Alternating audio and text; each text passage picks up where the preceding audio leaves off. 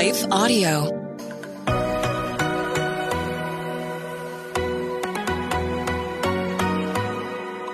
Do you sometimes doubt if you're truly hearing God's voice or if it's really your own? Or have you been in a season where it feels like He's completely silent? Have you been praying for a way to learn how to hear His voice more clearly? Hey, friends, I'm Rachel, host of the Hearing Jesus podcast. If you are ready to grow in your faith and to confidently step into your identity in Christ, then join me as we dig deep into God's Word so you can learn to live out your faith in your everyday life.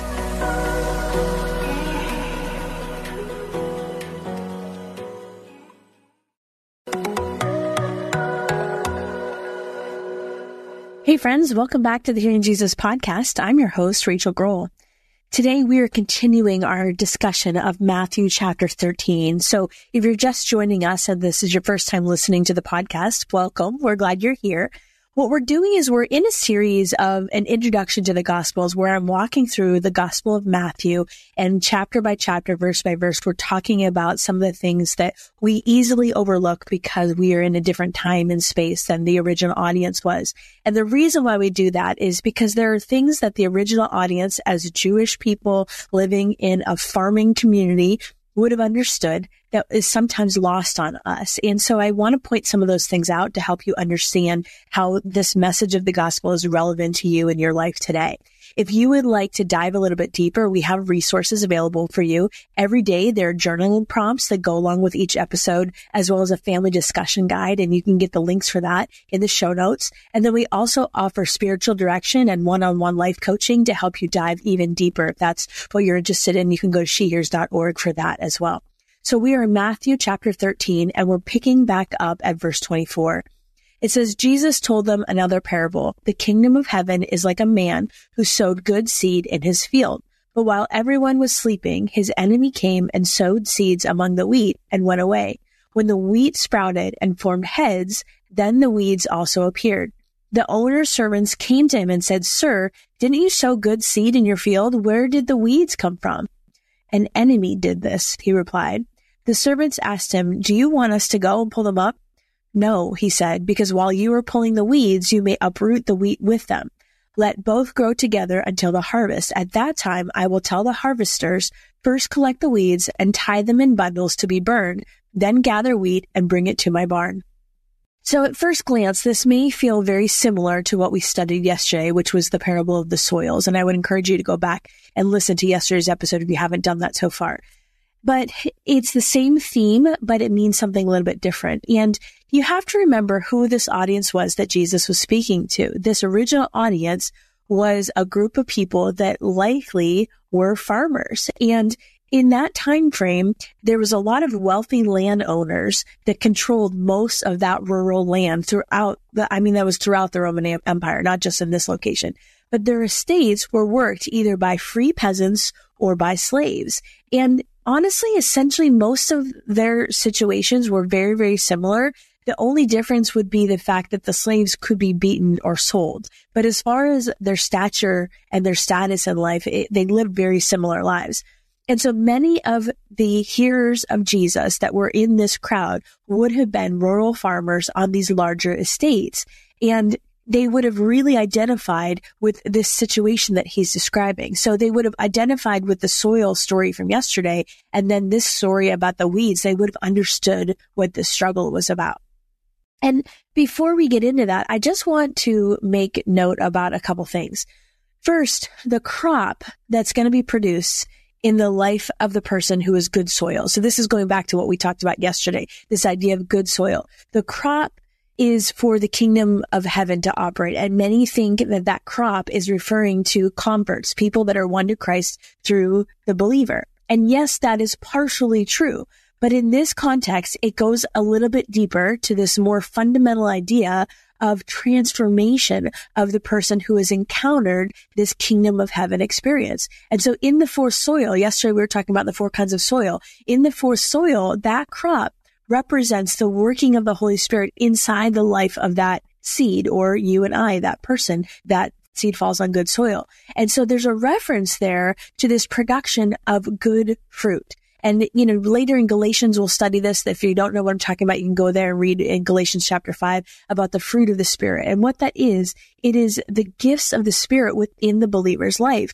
And that results in these characteristics that are produced by the spirit of God working through the life of the believer. And so this external creation of this kind of spirit produced righteousness and these good works that are done they're now coming up through these new converts where it's not just about them praying a prayer or them making the decision to follow Jesus, but it's about them producing good fruit, a good crop, a good harvest, the fruit of their lives. And so that's what we want to look for when we're talking about good soil is not just the fact that somebody receives that word, but that they internalize it and they develop this relationship with Christ. So as we're going through, a couple things. In verse 25, it says, But while everyone was sleeping, his enemy came and sowed seeds among the wheat and went away. Now, in that culture, they often would sleep after lunch, but most of the time, the, and the greatest length of time that they would be sleeping would be at night. And either way, it, it could have happened at either time at lunchtime or even at, at nighttime, but this was something that was very common in that time frame ancient farmers sometimes fought. Sometimes it would be over land. Sometimes it would be over relationships, lots of different things, money. And Roman law had to actually forbid this practice of sowing poisonous seeds into a neighbor's field. And so you have to think about what was their diet? The most basic staple of their diet in the entire ancient world was what? Bread. So wheat was critical. And most of the time we're talking about seed, we're talking about wheat. And so what the, the enemy or the neighbor that wanted to get back at his neighbor would do is he would also plant a poisonous weed, which is a kind of a ryegrass known as darnel. And it looks like wheat, especially in the early stages. And you can really only tell the difference once the ear appears, once the fruit appears. See, Satan operates in this world both as the swooping bird that we saw yesterday that swooped down and, and stole the seed, and also as that enemy farmer. And so what this parable is doing is emphasizing the fact that the enemy will plant things just alongside of where God is planting. And what does that look like? Well, it's evil intentions. It's lies. His influence is right alongside those who are spreading God's word. And the interesting thing about this, and you will hear a lot about this if you are operating within the church or within the body of Christ or serving God, is there's a lot of times a demonic oppression or attack against God's people, especially when they are called to share God's word. It's predictable. We call it predictable resistance. And quite often what will happen is the moment that you're getting ready to stand out and stand up in obedience to what God has called you to do, the enemy will attack.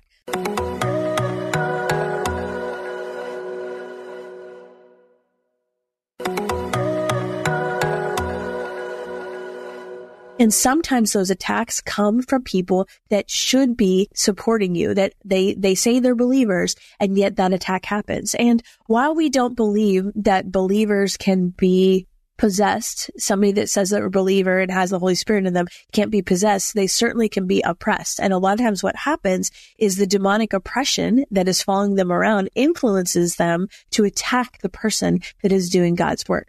And that happens, unfortunately, all too often because the field represents the world and good seed represents those who know God and live faithfully according to his word and are trying to do what he's called them to do. And so Christ's message and his followers will be planted throughout the world, but Satan will also plant his followers. In verse 38 later in this chapter, they're called the sons of the evil one, and they are planted among God's people to counteract specifically, to counteract God's truth and to turn people away from God. And so their main role is to cause people to doubt God's word and the authority of God's word and to distort the truth. How do they do that? Well, by promoting attitudes and behaviors that are not in line with God's heart and supporting a false gospel. And Jesus later talks about this, about a great deception among his people, because some of these people who call themselves Christians are actually false teachers and they're, they're plants of Satan. But there is good news. Eventually, this will come to an end. You know, the, the fields were normally weeded in the spring but if the weeds were discovered too late, which is what's happening here, you would be risking uprooting the wheat itself with them if you were to pull those weeds out. And I know this just from having a garden. If I let the weeds go too long, I have to just kind of let them go because if I pull them out, it's going to pull the carrots or whatever's growing there right along with them. And so this master who owns this field is saying, I don't want to risk the wheat. And once they're fully grown, then we will separate it and we can cut the wheat just below the head and we can leave the shorter tares to cut separately. And at this time frame in this culture, much of the earlier forest that had been there had been cut down and the fuel could not be wasted. So once it was dried, they would take that, those weeds, that darnel, that, that poisonous ryegrass, and they would use it for fuel for burning. So that's what the allusion to the fire is. Why let them grow?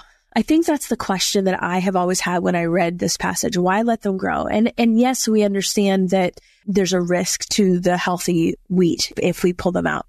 But followers of Jesus need to understand and recognize that they will have to deal with those who pretend to be believers, but who are really working for the enemy. That's a reality of the world that we live in. There's three things that we can remember when we're facing these kinds of situations. Number one, good and evil will always coexist together until the end time when Jesus comes back we cannot be ignorant to that. We need to be aware of it. And so if we just think, okay, I'm following Jesus, I'm being obedient to what he wants me to do, and I'm going to go full steam ahead, we have to recognize that we live in a world that is fallen because of sin. And the enemy prowls around like a lion trying to destroy us. We have to be aware of it, not to be afraid of it, but we cannot be ignorant to it. We need to go on the offensive instead of the defensive through prayer and being aware of it. The second thing is this is not excusing sin among God's people. And so we're not talking about God's people that are legitimately just falling into sin. That's a little bit different than these plants of the enemy. And so we want to encourage things like church discipline that is taught all throughout the scriptures. And we need to take that seriously. Unfortunately, many churches don't. But even in the churches that do, that is still a temporary solution. And in the end, what God will do is he will make this final separation between his followers and those that are not his followers. But there are people within our churches today that are plants of the enemy. We have to be aware of that. And then the third thing is that believers need to be alert to the deception and the work of the enemy in their lives. As the enemy plants seeds in the same field that God does, there's going to be fruit of the enemy in that same field. And it's hard because sometimes they look the same, especially at first. How do you tell the difference? Well, you inspect the fruit. See, wheat seeds produce wheat. Tares, or it's talking about this poisonous rye seed, is going to produce a poisonous rye berry. And how do you tell the difference? You inspect the fruit. So if we're talking about people within our churches or within our lives and we're trying to tell the difference, you inspect the fruit of the lives around you. At the beginning of today, we started talking about what that fruit looks like. Well, is it the fruit of the Holy Spirit that they're producing? Are they winning souls to Christ? Are they learning the scriptures and teaching the scriptures? Are they doing the work of the kingdom? Are they serving God with obedient hearts? Or are they producing division? Are they producing chaos? Inspect the fruit because the fruit will tell you what kind of seed they are. So given that insight, I'm going to go back and I'm going to reread chapter 13, starting at verse 24.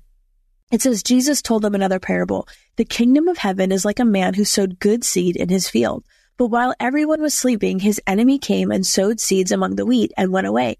When the wheat sprouted and formed heads, then the weeds also appeared. The owner's servants came to him and said, Sir, didn't you sow good seed in your field? Where did the weeds come from? An enemy did this, he replied. The servants asked him, Do you want us to go and pull them up? No, he answered, because while you are pulling the weeds, you may uproot the wheat with them. Let both grow together until the harvest. At that time, I will tell the harvesters, first collect the weeds and tie them in bundles to be burned. Then gather the wheat and bring it into my barn. Let's pray. God, help us to have an awareness and an understanding of knowing that as much as you are planting seed in good soil, the enemy tries to do the same. Lord, help us have an awareness of what's going on around us to be aware that we have a very real enemy that is seeking to distort and destroy you and your people. Lord God, help us to have discernment in those situations to, to inspect the fruit of their lives and to lean into what it means to guard our hearts and minds in Christ Jesus. Lord, I, I thank you that you have a plan and a purpose for our lives, that you've given us eyes of discernment to be able to tell the difference. And God, help us to be a people that produce good fruit as we are learning your word and what it means to be obedient to you. God, help us to produce good fruit and a good harvest in the lives and the lives of those around us. Lord, I thank you for you and the way that you reveal yourself to us through your word. It's such a treasure to us. Lord, I pray for a blessing over my friends today in Jesus' name. Amen. Okay, friends, thanks for listening. Hey, friends, as we lean into a new month and we continue to learn and grow together, there's a couple resources I want to make sure you know about so you can take advantage of. The first is our Patreon page, and the link for that is in the show notes. And on the Patreon page, we have a couple things. We have a dedicated space that is for discussion, for asking questions. You get easy access to me where we talk about things, we hold each other accountable. There are resources that go with the show, like a journaling prompt worksheet download for every single adult show. We also have family discussion guides. And what's really been neat about those is that on the kids show, every day I talk about the same content that's on the adult show, just taught in a way that kids can understand then the family discussion guides create an environment for you to process that information with your children. You can use that at the dinner table or even as part of your devotional routine. There's some suggested prayer and activities and things to help you connect that content to the appropriate age for your children. So all of that is on the Patreon. Also, there's some prophetic words, extra videos, transcripts, all those kinds of things. The second is on our website. If you go to shehears.org, there's a shop resources page that has my Bible studies that I've written, links to different journaling Bibles, note taking Bibles, all sorts of resources to help you grow.